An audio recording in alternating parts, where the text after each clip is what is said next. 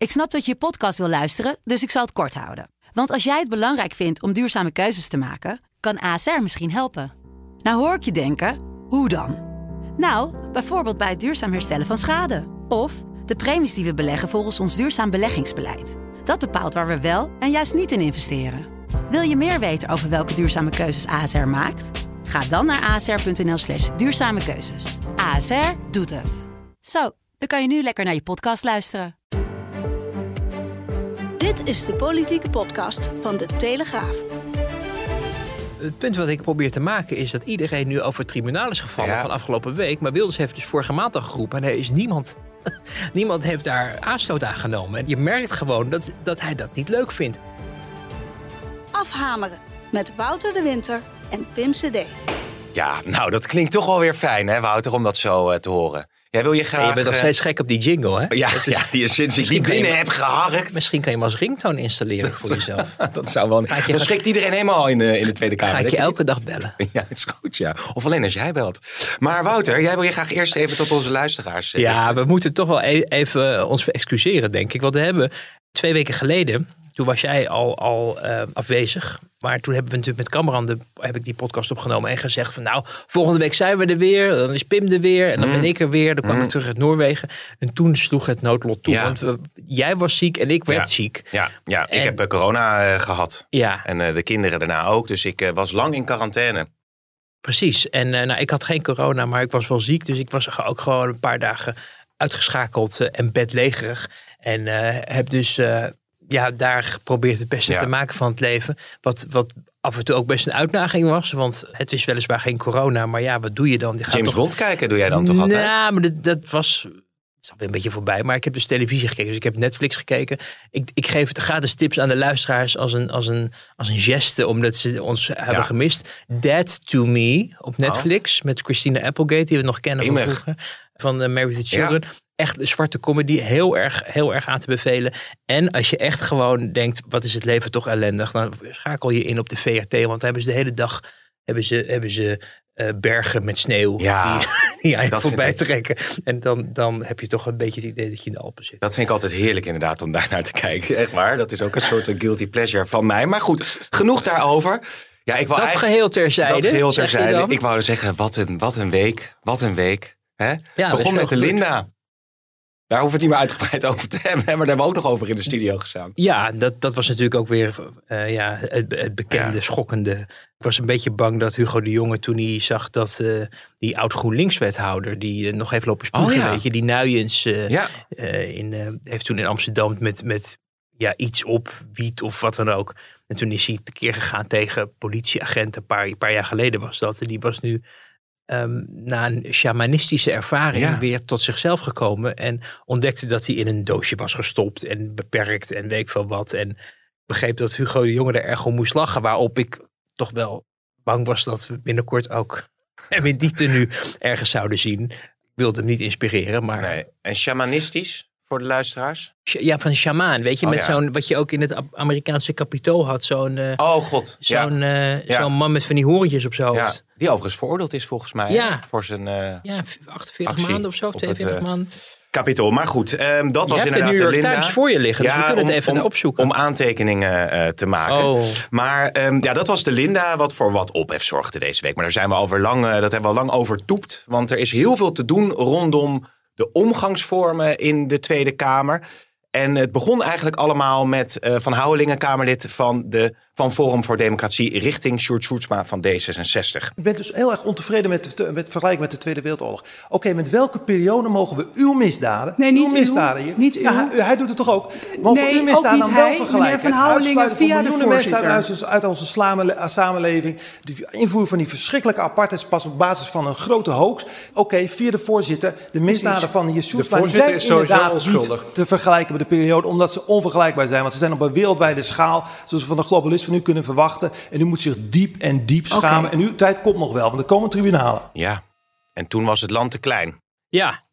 Nou ja, het is natuurlijk ook eh, ja, waanzinnig Ja. wat er allemaal wordt ge- geroepen door die, door die meneer van, eh, van Forum voor Democratie. Eh, de, de reden waarom het erg aankomt is omdat het als een bedreiging ehm, ja, is opgevat. En dat snap ik ook wel, omdat als je kijkt wat mensen die over het coronabeleid een mening hebben, ventileren, opschrijven, of het nou politici zijn of opiniemakers of journalisten. Zelfs Lina de Mol durfde zich er niet meer over uitspreken, omdat ze bang is voor de, voor de, voor de reacties die dat allemaal uh, trekt. Uh, en daarin wordt heel vaak gesproken over tribunalen. En jij komt nog wel aan de beurt. Vaak gaat het nog verder ook. Hè? Je moet tegen de muur, NSB, fascisme, weet ik wel wat. Dus mm. die smerigheid die werd geïmporteerd door meneer Van Houwelingen in het Kamerdebat tegen Sjoerd Sjoerdsma. En nou ja, dat is het patroon wat we bij Forum hebben, uh, van Democratie hebben zien gebeuren sinds Hemelvaartsdag natuurlijk. Hè. Sinds we weten dat uh, Wiebren van Haga weg is gegaan. Omdat dat pamflet wat uh, Thierry Baudet had opgesteld, dat er waar Forum is ophef zal zijn. Omdat ze denken door heel hard op de trom te slaan en dingen te roepen die onorthodox zijn, daarmee kennelijk iets veranderen in Nederland, omdat dat de enige manier is om verandering voor elkaar te krijgen. Nou, door dingen te roepen, weet ik niet of dat gaat lukken. Maar het is onderdeel van een bredere strategie waar we maandag ook in de krant over eh, hadden geschreven. En waar we ook de worsteling hebben proberen te omschrijven van politici. Van wat doe je nou? Negeren. En dan lijkt het net alsof je het ermee eens bent of niet belangrijk genoeg vindt om erop te reageren. Als je er aandacht aan geeft, de Haagse wijsheid, alles wat aandacht krijgt, groeit. Dus ja, moet je dat dan weer doen? Mm. Dus dat dilemma, dat, dat lag op tafel. En uh, dat uitte zich nu in, in dat debat in een, en dat mag ook erbij verteld worden, een confrontatie tussen Sjoerd Sjoerdsma en uh, Pepijn van Houwelingen die al lang bezig was. Waar we nu een fragment van zien die smerig is. Uh, hè, met, komt voor het tribunaal, want je denkt toch, nou je denkt nog net niet vuurpeloton, maar het scheelt niet veel. Maar daarvoor ging ook van alles, werd er gezegd. En Pepijn van Houwelingen die vroeg iets inhoudelijks aan Sjoerd Sjoerdsma. En die wist daar kennelijk niet echt raad mee. En die begon een, een, persoonlijke aanval op wat zijn partijleider dan had gezegd over Hugo de Jonge. Wat niet echt ter zake deed. Dus je ziet dat dat debat aan het ontsporen is. Al, het is al niet meer uh, relevant. En het gaat al helemaal niet meer over de begroting buitenlandse zaken. Maar er zit natuurlijk ook een verantwoordelijkheid voor de voorzitter, of de acting voorzitter in dit geval, om al heel snel een einde te maken aan iets wat niet relevant is. Op het moment dat er dingen gebeuren die niet, die niet behoorlijk zijn en fatsoenlijk zijn, om in te grijpen en te zeggen, en nu eh, gaat u zitten en dan gaan we, over, gaan we iemand anders aan het woord laten. In dit geval is er een uh, langere schorsing uh, geweest en heeft Van Houweling een soort van zijn excuses aangeboden, of in ieder geval gezegd dat het niet persoonlijk bedoeld was, maar dat was niet Vera Bergkamp die toen de voorzitter was.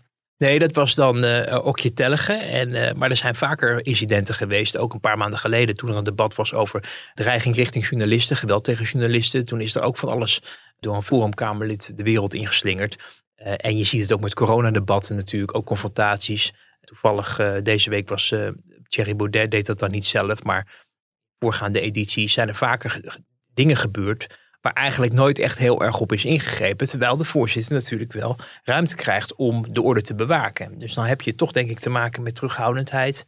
Met een voorzitter die vriendelijk is en het gezelliger heeft gemaakt voor de Griffie. Want die mevrouw lacht tegenwoordig weer. Maar het nodige gezag ook ontbeert. En uiteindelijk natuurlijk ook op het moment dat jij uh, vindt dat dingen uit de hand lopen, de verantwoordelijkheid hebt om in te grijpen en om te zeggen: dat je niet bevalt wat er gezegd is en dat het zo wel belletjes is geweest. Al, al is het maar om het bewaken van de orde die ja, toch echt de voorzitter is voorbehouden. Uh, en en je, ik, ik vind wel dat daar, uh, er wordt nu gezegd, ja, ze gaat met de fractievoorzitters praten. Dus die worden nu kennelijk mede verantwoordelijk gemaakt. Zodat ze, als ze dan gaat ingrijpen, kan zeggen, ja, ik heb er met de fractievoorzitters overlegd. En we hebben besloten dat dit niet mag. Maar mhm. eigenlijk, zij is voorzitter. Zij moet ingrijpen. Dus of het nou zij is of haar vervanger. De vervanger zit natuurlijk al in een iets ander parket. Want die heeft misschien al gelijk wat minder gezag, omdat ze niet de echte voorzitter is. Maar Bergkamp mag hier zelf ook wel wat vooruitstrevender in zijn. En zich niet verschuilen achter uh, wat andere fractievoorzitters van andere partijen ervan vinden. Want dat is sowieso natuurlijk ook allemaal heel politiek gekleurd. Want dat is natuurlijk ook wat, wat hier nu gaande is. Um, het is allemaal politiek. Hè? Dus er is ook. Iedereen heeft ook voortdurend allemaal belangen om bijvoorbeeld ook de confrontatie aan te gaan met elkaar. Dat zag je al vroeger tussen Pechtold en Wilders gebeuren. Ja. En dat zie je nu ook uh, gebeuren. D66 die, en nu ook Volt, die denken als wij heel hard tekeer gaan tegen die club, dan zijn de mensen die zich daar, die het met eens zijn dat Wilders en Forum hard worden aangepakt, eerder geneigd om zich bij ons aan te sluiten. En Sjoerd Sjoerdsma hebben we wekenlang gemist sinds de drankroddel waar hij aan meewerkte om de verspreiding daarvan. Daar heeft niemand het meer over. Nee. Daar heeft hij ook nooit verantwoording over afgelegd. Maar hij is nu, is nu wel een slachtoffer geworden. En niemand heeft het meer over dat dus dat kwam ook wel goed uit dat de controverse nu over Forum gaat en niet meer over dat hij, als het gaat om normen en waarden, wellicht ook wat een en ander heeft uit te leggen. Of De rol van Volt is inderdaad ook wel opvallend, hè? want die kiezen ook uh, de confrontatie. Ik heb 25 seconden, die wil ik kort, als dat mag, gebruiken voor de hoeveelheid shit die ik in mijn inbox krijg. Sorry voor het woordgebruik, die komen van de achterban van onder andere ook Denk, inmiddels bij mijn moeder in de inbox. Die komen uit de achterban van FVD. Dank u wel allemaal. Dat gaat me allemaal niet stoppen om te zeggen wat ik wil stoppen, dat corona serieus aangepakt moet worden. Stel dat het zo zou zijn dat vanuit onze achterban mails gaan in de richting van mevrouw Gundogan die bedreigend overkomen, dan zeg ik excuses hierbij en ik roep die mensen op om dat niet te doen. Forum voor Democratie werd aangesproken en ik ben enorm trots op onze achterban dat zij alles op alles zetten om mevrouw Gundogan ervan te overtuigen dat ze met ja. dit absurde beleid moet stoppen. Ja, en dat is, um, vond ik terecht ook wel dat als iemand zo wordt aangepakt en vertelde ook in het debat hè, dat haar moeder uh, verwensingen kreeg uit de achterhand van Denk en van Forum. Goede les is misschien om je toch proberen zo min mogelijk daarvan aan te trekken. Dat geldt echt voor iedereen. Want Twitter is wat dat betreft wel echt een, een open rio geworden.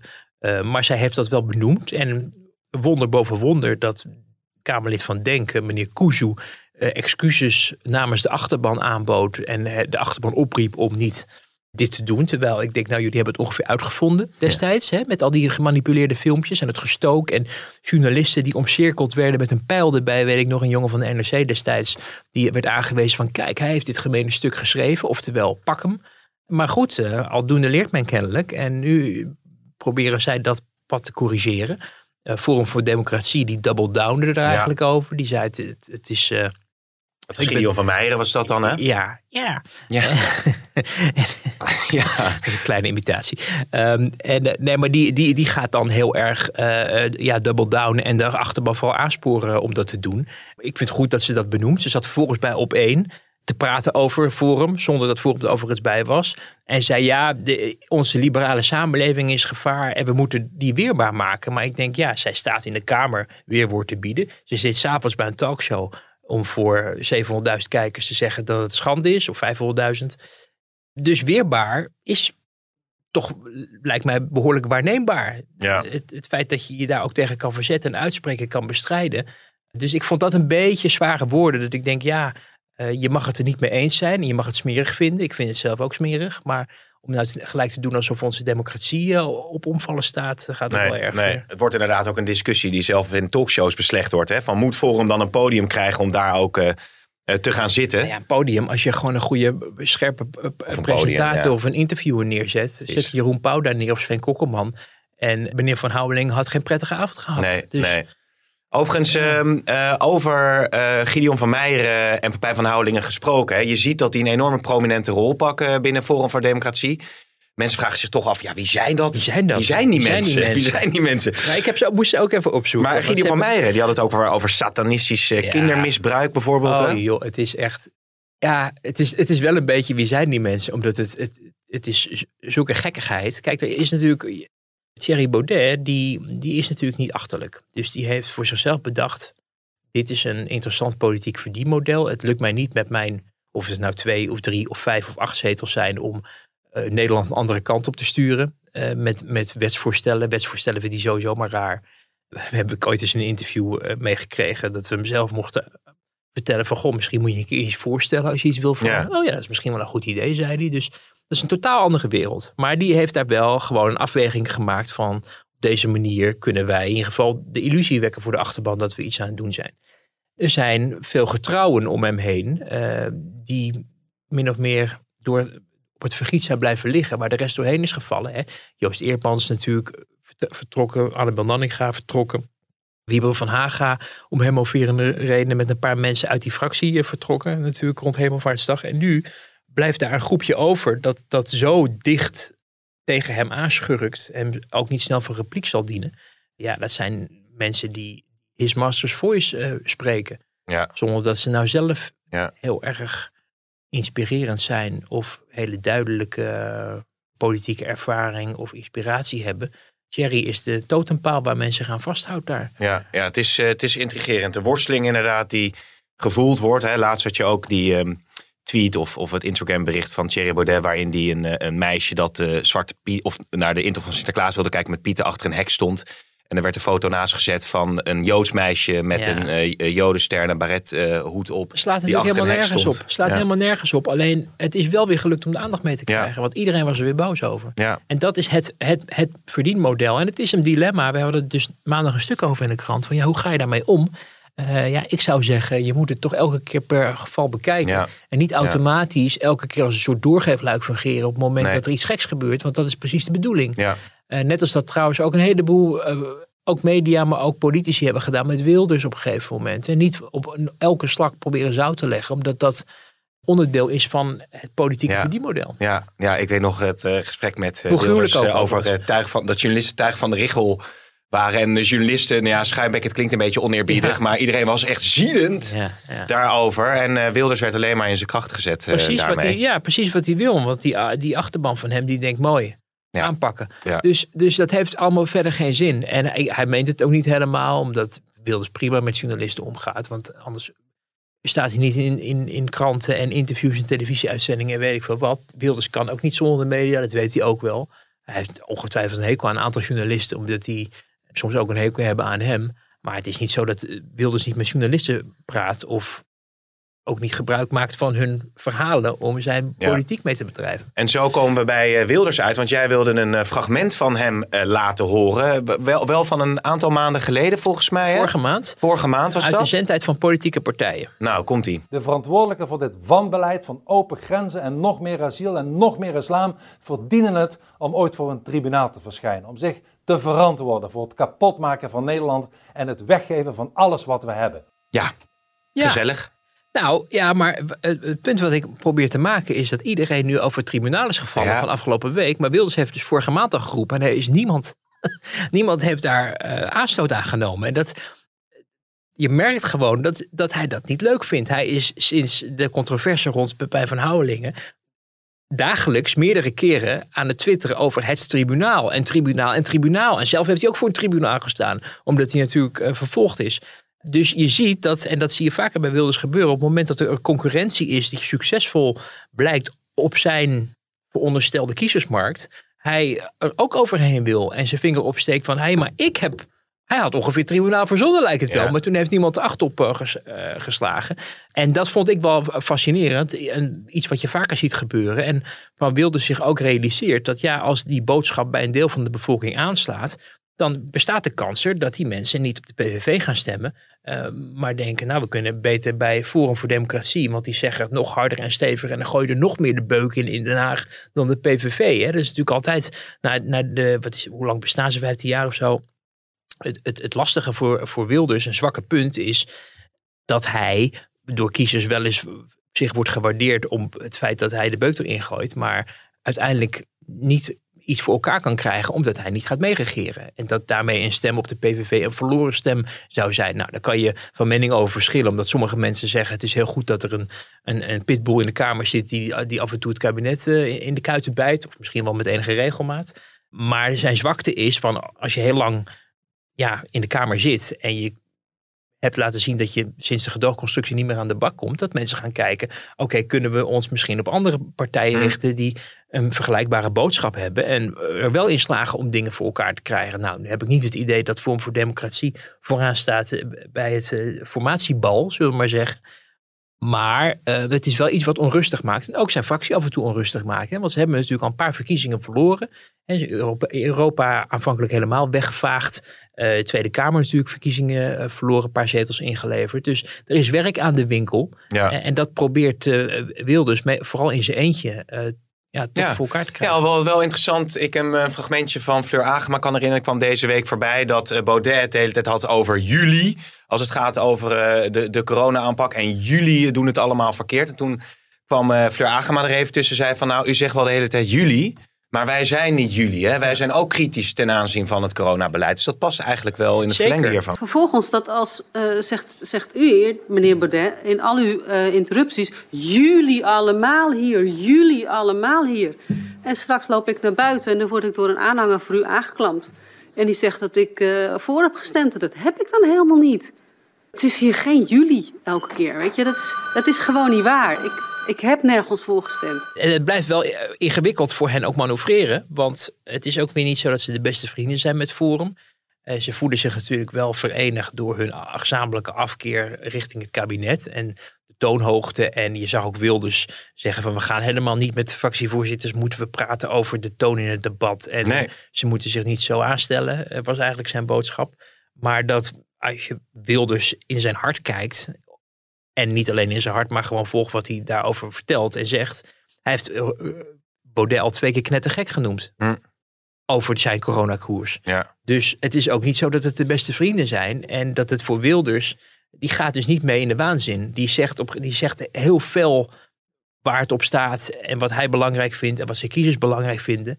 Maar hij leest niet voor uit het sprookjesboek. Nee, Het, nee. zijn, het zijn ervaringen van mensen. Het zijn alternatieven die hij probeert aan te dragen. Het is een inconsequente koers die hij vaart. Want het ene moment is de coronacrisis voorbij. En kijk, nu moet zo snel mogelijk iedereen een boosterprik krijgen. Dus hè, toch wel- Boosteren. ja, wel een beetje Ja. met elkaar in tegenspraak. Maar het zijn geen, is geen ingeplante chips die je krijgt op het moment dat je vaccinatie. Nee. Dat is de hele forum Ja. eh, ge- gekte eigenlijk. En daar, ja, daar vindt Wilders natuurlijk ook het Ja, van. je ziet ook altijd dat, eh, dat Paternotte en, en Agema, die weten elkaar ook eh, goed te vinden. Hè? Paternotte die toch een beetje de, de corona-woordvoerder eh, lijkt te zijn.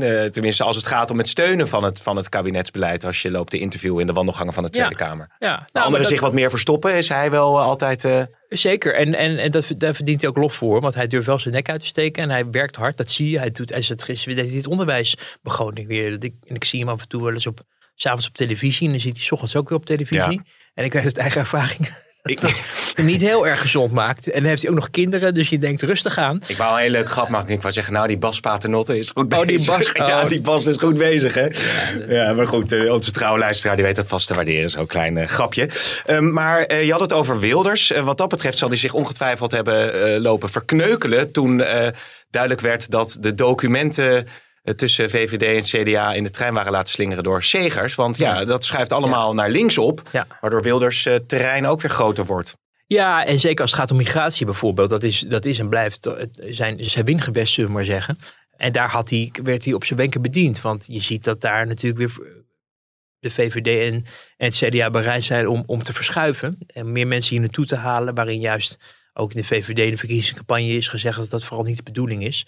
Er zitten wel ook elementen in die uitgelekte stukken waarin je wel ziet dat ze ook inzetten weer op opvang in de regio. Ehm, dat de strafbaarstelling illegaliteit weer op tafel ligt. Ja. Dat is een, een hard rechtspunt wat in onder Rutte 2 het raam uit werd gegooid op, op verzoek van de PvdA. Want de VVD had dat wel gekregen in het kaartspel van Henk Kamp en Wouter Bos met die formatie. Maar uiteindelijk weer moeten, moeten opgeven in ruil voor iets anders. Omdat de PvdA-achterban dat niet trok.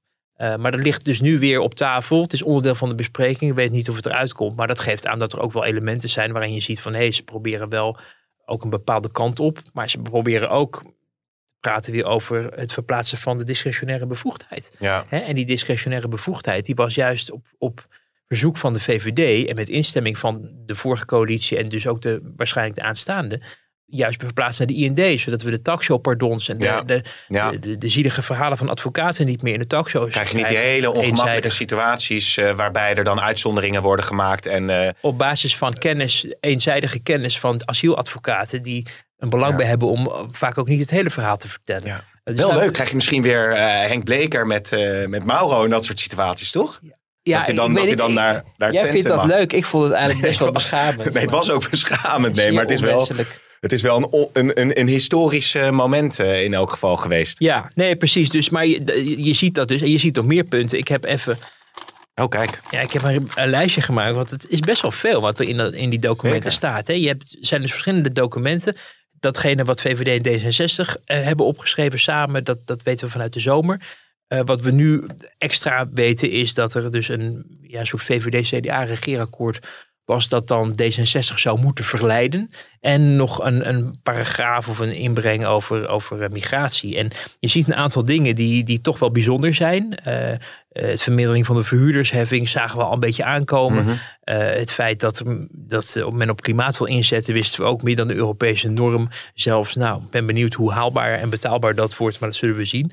Een, een, een typisch rechtspunt, zal ik maar even omschrijven, is de bouw van kerncentrales, Ja. waar men op voor eh, artikel 23 moet overeind blijven. Was ook natuurlijk sprake van dat dat Mhm. misschien toch ter discussie zou staan. Je ziet dat de, de studiebeurs moet worden ingevoerd als het aan VVD, CDA ligt. Vooral ingebracht door het CDA, die natuurlijk op het congres zijn verteld eh, door de jongeren en met steun van het congres dat dat leenstelsel eh, afge- afgeschaft moest Ja. worden. Dat, dat zijn dingen die we min of meer wel zagen aankomen. Hè? Dat je, iedereen weet, er was een kamermeerderheid voor het afschaffen van het leenstelsel. Het kost alleen een heleboel geld. Verhoging minimumloon zat er al aan te komen. Eh, En, en wat, wat, wat dingetjes over een bewindspersoon, Europese zaken, die je dan wil aanstellen. Ja, daar ga je de, de wereld natuurlijk ook niet mee veranderen. Maar dat zijn van die dingen die D66 natuurlijk prachtig moet vinden. En wat mij ook nog opviel, wat een interessante, dat het kiesstelsel moest worden aangepast. En dat was dan meer met een regionale component. Het was dan ingebracht door de VVD. Dus dat willen ze dan kennelijk heel duidelijk als een VVD-punt ook in de formatie inbrengen. En nou ja, D66 wilde natuurlijk ook al een tijdje. Dus het zou me niets verbazen als dat ook een van de dingen wordt, ook in het kader van de nieuwe bestuurscultuur, die we zullen, zullen terugzien. En natuurlijk, waar wij natuurlijk ook in de krant aandacht voor hebben gehad, is eh, de hypotheekrenteaftrek. Ja. En wat dan weliswaar niet een inbreng is op, op voorspraak van VVD of CDA, maar waarvan beide partijen wel aangeven dat het bespreekbaar is. Nou, dan weet je al hoe laat het is. Daar wordt dus opnieuw een, een slinger aangegeven en eh, eh, een versobering komt eraan. Dit keer overigens niet met de vermelding dat dat geld ook weer terug moet naar de burger, maar meer voor een breder financieel kader eh, gebruikt zou kunnen worden. Wat wel een beetje zorgen baarde. Omdat je dan dus niet als huiseigenaar het automatisch via het eigen woningforfait of zo een aanpassing Ja. ervan weer terugkrijgt. Maar goed, eh, we moeten kijken wat er uiteindelijk uit eh, blijft. Maar het feit dat je dus al op een presenteerblaadje iets aanreikt, terwijl je je kiezers traditiegetrouw toch voorhoudt dat je de hypotheekrente staat als een huis. Ook al staat het sinds 2017 al niet meer in het verkiezingsprogramma van de VVD. Maar dat zal veel VVD'ers eh, wel verbazen. En we hadden daar vandaag ook eh, op de site en, en, eh, eh, en in de krant eh, aandacht voor. Hè, dat eh, in de achterban langsbehand men zich wel begint te realiseren dat het doel vooral is om op het plus te blijven. En dan kan je wel leuke dingen voor het kiesstelsel regelen. Maar dat is natuurlijk niet de hardcore ehm, VVD-koers. Maar ja, die zijn we denk ik ook al een paar jaar geleden eh, kwijtgeraakt. eh. Ja, maar dit is eh, opgesteld tussen CDA en VVD om Sigrid Kaag te verleiden. Om alsnog met de coalitie eh, in te willen stemmen waar mogelijk de ChristenUnie dan ook bij betrokken is. Ja, dit om is daar beweging in te krijgen. een document uit september. Ja. En dit was dan ook een beetje om, om, om elkaar gunstig te stemmen. En nou, dat lijkt ook wel gelukt. En niet alleen Kaag. Job Cohen was bij Spraakmakers de gast. En die zei, waarom doen we het de PvdA Ja. eigenlijk niet mee? Want dit is allemaal prachtig. Nou, dat, dat vond... Ik sprak iemand eh, in, de- in de Kamer gisteren. Die zei daarmee... Daarmee werd zowel ehm, ja, links als rechts get- eh, eigenlijk getart. Want wat rechts kreeg daardoor, eh, kon daardoor het verwijt krijgen van... Goh, wat een links regeerakkoord hebben jullie gemaakt.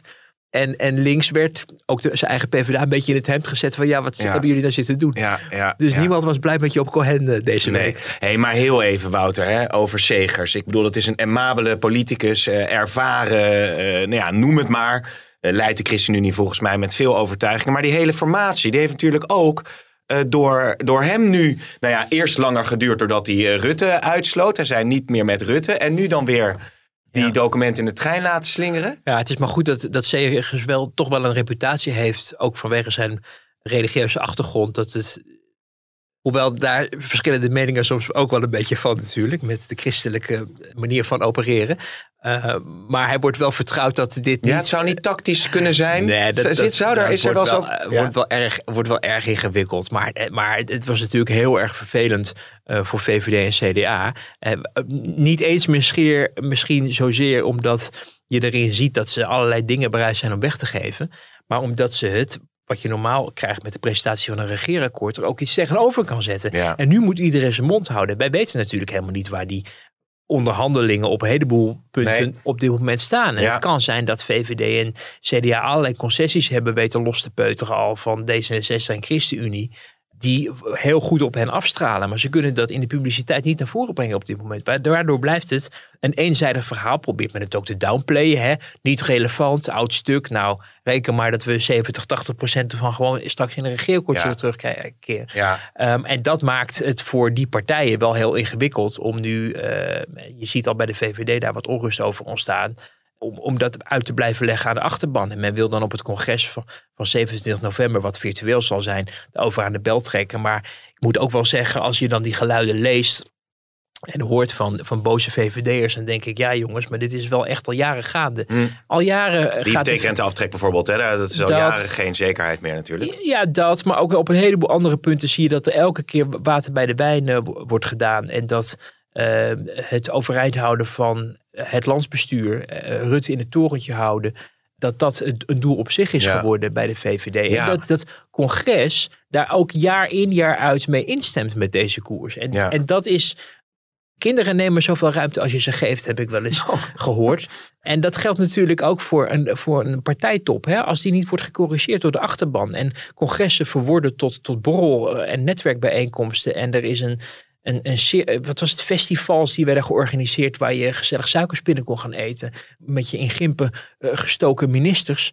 Ja, dan wordt het natuurlijk ook Nee, niks. nee, dus, dan, nee. dan, dus dit is wie zaait zal oogsten wat dat Ja. betreft. Eh, dus dit heeft niet alleen de partijtop zich aan te rekenen. maar ook de VVD-leden. die vinden dit kennelijk prima. Ja, En ja. laten we wel wezen, ze hebben de verkiezingen ermee gewonnen. Hè? Dus ja. Ja, maar er is geen, je hebt geen House of Cards eh, complot eh, bedacht toen je s'avonds in bed lag te mijmeren over dat Segers misschien toch een bedoeling had door die stukken te laten slingeren in het trein. Ja, het, niks is te gek in deze Toen formatie. ik, toen ik in bed lag te mijmeren, dacht ik Ja. aan Gert-Jan Segers natuurlijk.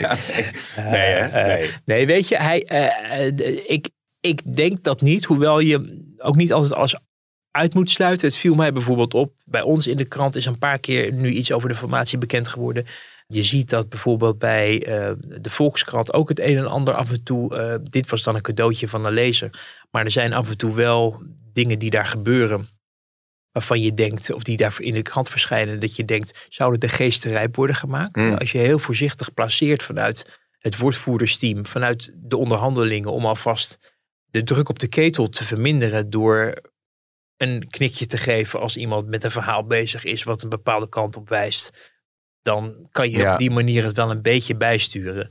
eh, en, en, en dit geesten proberen rijp te maken. Ja. Ik begrijp wel dat er gisteren in het katshuis, en vandaag natuurlijk ook, hè, we nemen dit op op vrijdag, maar er is, eh, het ging er wel stevig aan toe, begrijp ik, binnenskamers. We zitten nu echt in een fase waarin de knopen worden doorgehakt en eh, waar de sfeer niet altijd Wat is het hardste pijnpunt? even.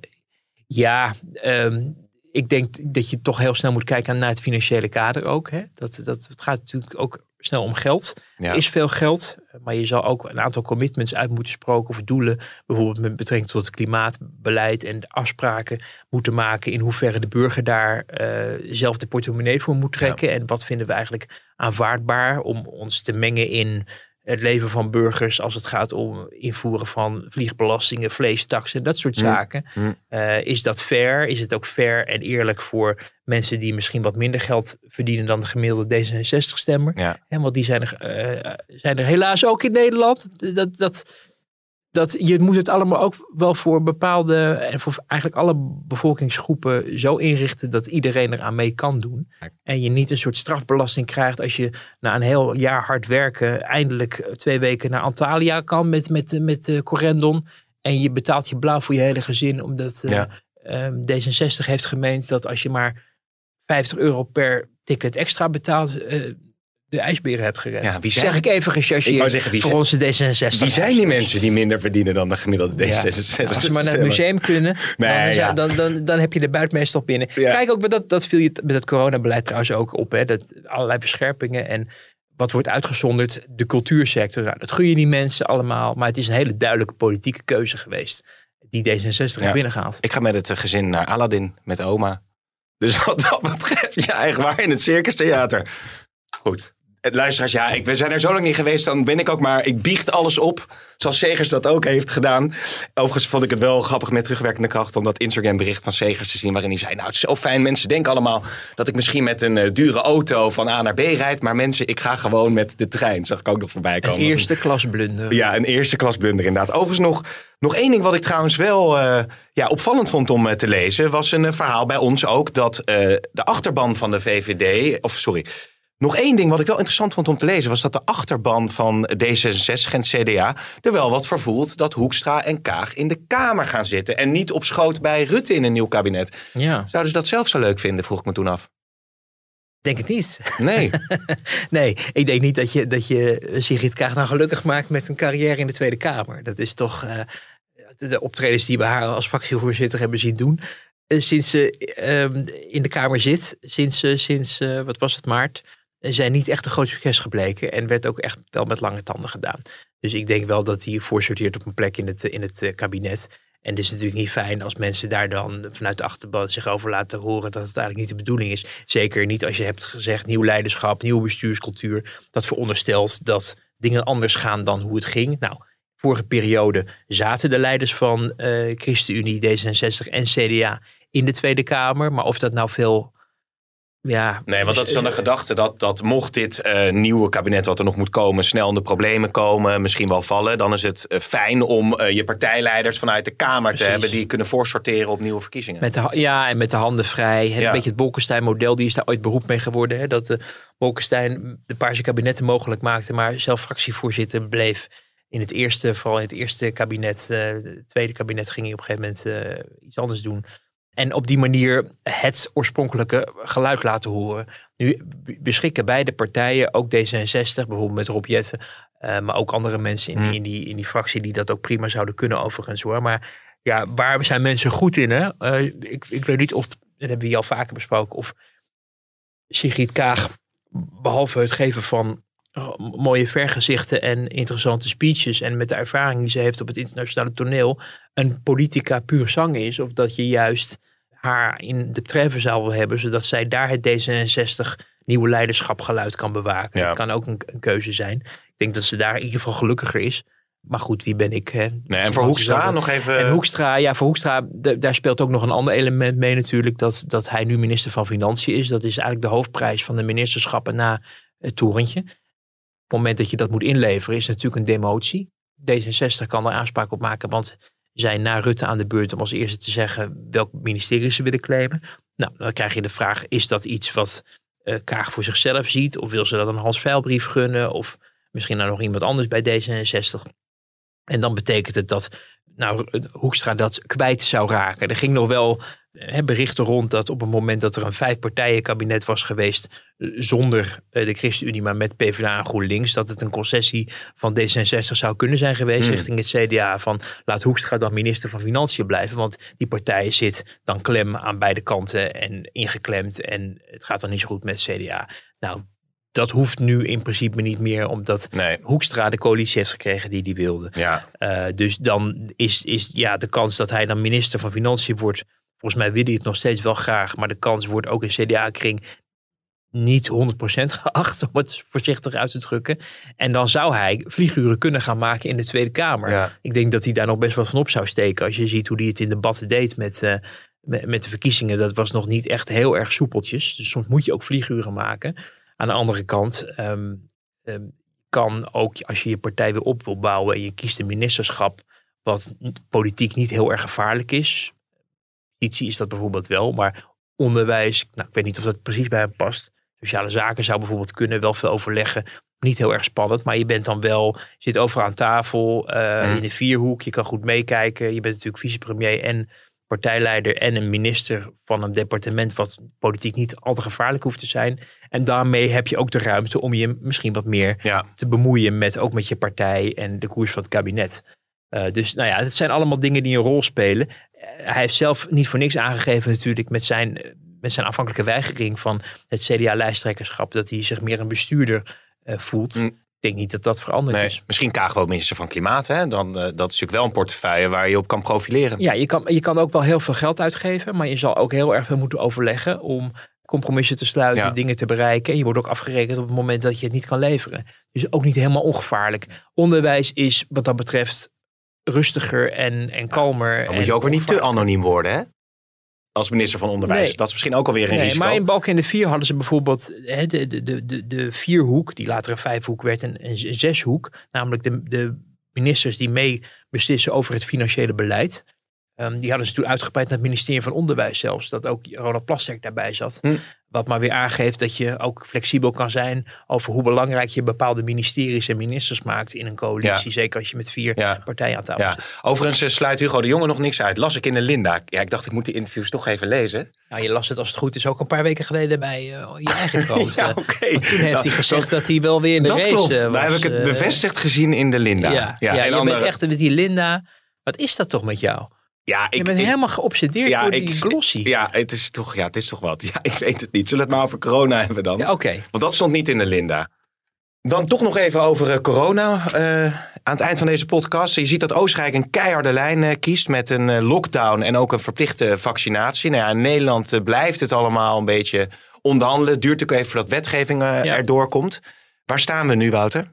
Ja, we staan natuurlijk niet goed voor. En als je ziet hoe het kabinet eh, en de Kamer hebben het al vaak over gehad, eh, toch een beetje in de koplampen blijven kijken en hopen dat het, dat het snel voorbij is. Maar ja, we zien nog geen verbetering in, in de cijfers eh, optreden. Nu zijn we ook nog een week pas sinds de nieuwe verscherpingen plaats hebben gevonden. Dus het kost altijd wel tijd. Maar duidelijk is wel dat eh, het dinsdag, wat is het, 2 november pakket wat men toen aankondigde Hmm. van hou je aan de basismaatregelen, ga wat meer thuiswerken, dat dat niet echt veel heeft geholpen. Merk je ook op de weg, staat, staat ook vaak vast, is druk. Dus ehm, ja, we zitten in een situatie dat er vooralsnog weinig verandering eh, is. Het kabinet is heel druk bezig om eh, met 3G, 2G, het uitbreiden van, van de coronapas. Er is wetgevingsoverleg over geweest, heeft de Kamer gesteund met een aantal aanpassingen. Maar ik kan me heel goed voorstellen dat je straks toch een waaier krijgt aan, aan opties. Waarin je bij sommige gelegenheden 1G toepast. Bijvoorbeeld een enorm evenement waar, wat is het, 4000 mensen bij zullen zijn. Dat je iedereen gewoon test van tevoren. Juist vanwege het feit dat er zoveel mensen zijn en de besmettelijkheid van het virus. Dat je in andere eh, gelegenheden, waar je bijvoorbeeld in, in horecazaken en een groot restaurant, waar iedereen anderhalve meter afstand kan houden, aan 3G kan vasthouden. En dat je in eh, bijvoorbeeld kleinere cafés, waar je aan de bar wil zitten, waar je naast elkaar wil staan, 2G invoert. En op die manier ehm, het risico dat iemand toch een ander die weliswaar niet gevaccineerd is, maar wel naar binnen kon omdat hij zich had getest, toch besmet raakte, of wat dan ook. ehm, dat je dat op die manier oplost. Dus een waaier van mogelijkheden. Dat wordt best ingewikkeld, denk ik, voor veel mensen om te kijken, staat hier een 1G, Ja. een 2G of een 3G eh, op de deur. Dat is waar het kabinet vooralsnog mee bezig is. De vraag is, eh, hoe gaan die cijfers zich de komende week verder ontwikkelen? Het ziet er natuurlijk op dit moment niet goed uit. Neemt het verder toe, dan kan je je afvragen of je het dan nog wel met het huidige pakket of het aanstaande pakket van 1, 2 en 3G voldoende redt om die besmettingen Ja. terug te dringen. Ja. En of je niet misschien harder moet ingrijpen. Ja, want dat stelt de PvdA zelfs voor. Hè? Van dan maar even kort een, een harde lockdown. En je ziet dat ook in andere landen gebeuren. Maar het lijkt alsof het kabinet, ja, die willen er gewoon nog niet aan. Om- Omdat ze alle gevoeligheden rekening mee Kijk, moeten of willen houden. Wat je in dit, dit geval lang eh, al ziet gebeuren, is dat je in de coalitie hoort dat de tijd zijn werk moet doen. Dat we op een gegeven moment aan- in een soort fait accompli eh, voorgeschoteld krijgen. Dat Mhm. er geen simpele keuzes meer zijn. En dat hoe meer de, Ja. de besmettingen en de, de coronacijfers in de ziekenhuizen oplopen. En ook hoe meer landen om ons heen. Want vergis niet, Duitsland nu ook, 2G. Maar zijn in België waren ze ook met de vaccinatieplicht bezig. Je ziet overal landen, zie je veel harder ingrijpen. Ja. Het gaat in sommige landen ook slechter dan in Nederland. Oostenrijk loopt heel erg met achter met vaccinaties bijvoorbeeld. Maar dat je op een gegeven moment ziet dat je in Europa allerlei maatregelen getroffen ziet worden. Ook nu, de cijfers liepen nu, begreep ik ook, op in, eh, in Portugal, Spanje. Dat, dat ook de volksvertegenwoordiging voor een, eh, ja, voor een keuze wordt gesteld die eigenlijk geen keuze meer is, omdat er nog maar één ding op zit.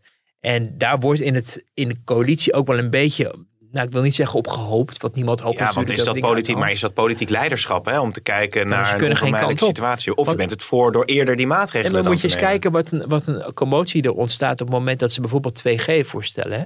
Dat dat ongeveer het einde van de wereld is. Want de tweedeling en wat dan ook, terwijl het een tijdelijke maatregel is voor een bepaalde, hè, voor de horeca en voor, wat is het, voor de evenementen of zo. Ja. Dan is natuurlijk, zijn er natuurlijk critici die zeggen, ja, maar als het eenmaal ergens doen, dan gaat het de hele samenleving worden ingevoerd.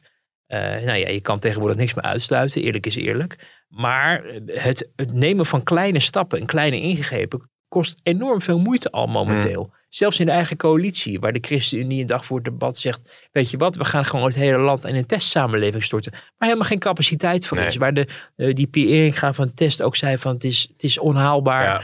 Eh, maakt allemaal niet uit. Iedereen komt voortdurend met goed bedoelde adviezen. Wat als we nou iedereen een apparaatje geven dat die zich kan laten testen? Wat als we nou kinderopvang gaan regelen voor mensen die op de IC werken? Ja, Dus dat hoorde ik ook voorbij komen. van de PvdA. Allemaal hartstikke lief. Maar daarmee ga je niet 22.000 besmettingen omlaag krijgen. Nee. Dat is de realiteit. En aan die realiteit durft Den Haag zich ja, maar niet aan aan te passen, lijkt het. En daardoor zitten we in een fase waarin weinig besluiten genomen worden. En alles heel voorzichtigjes gaat.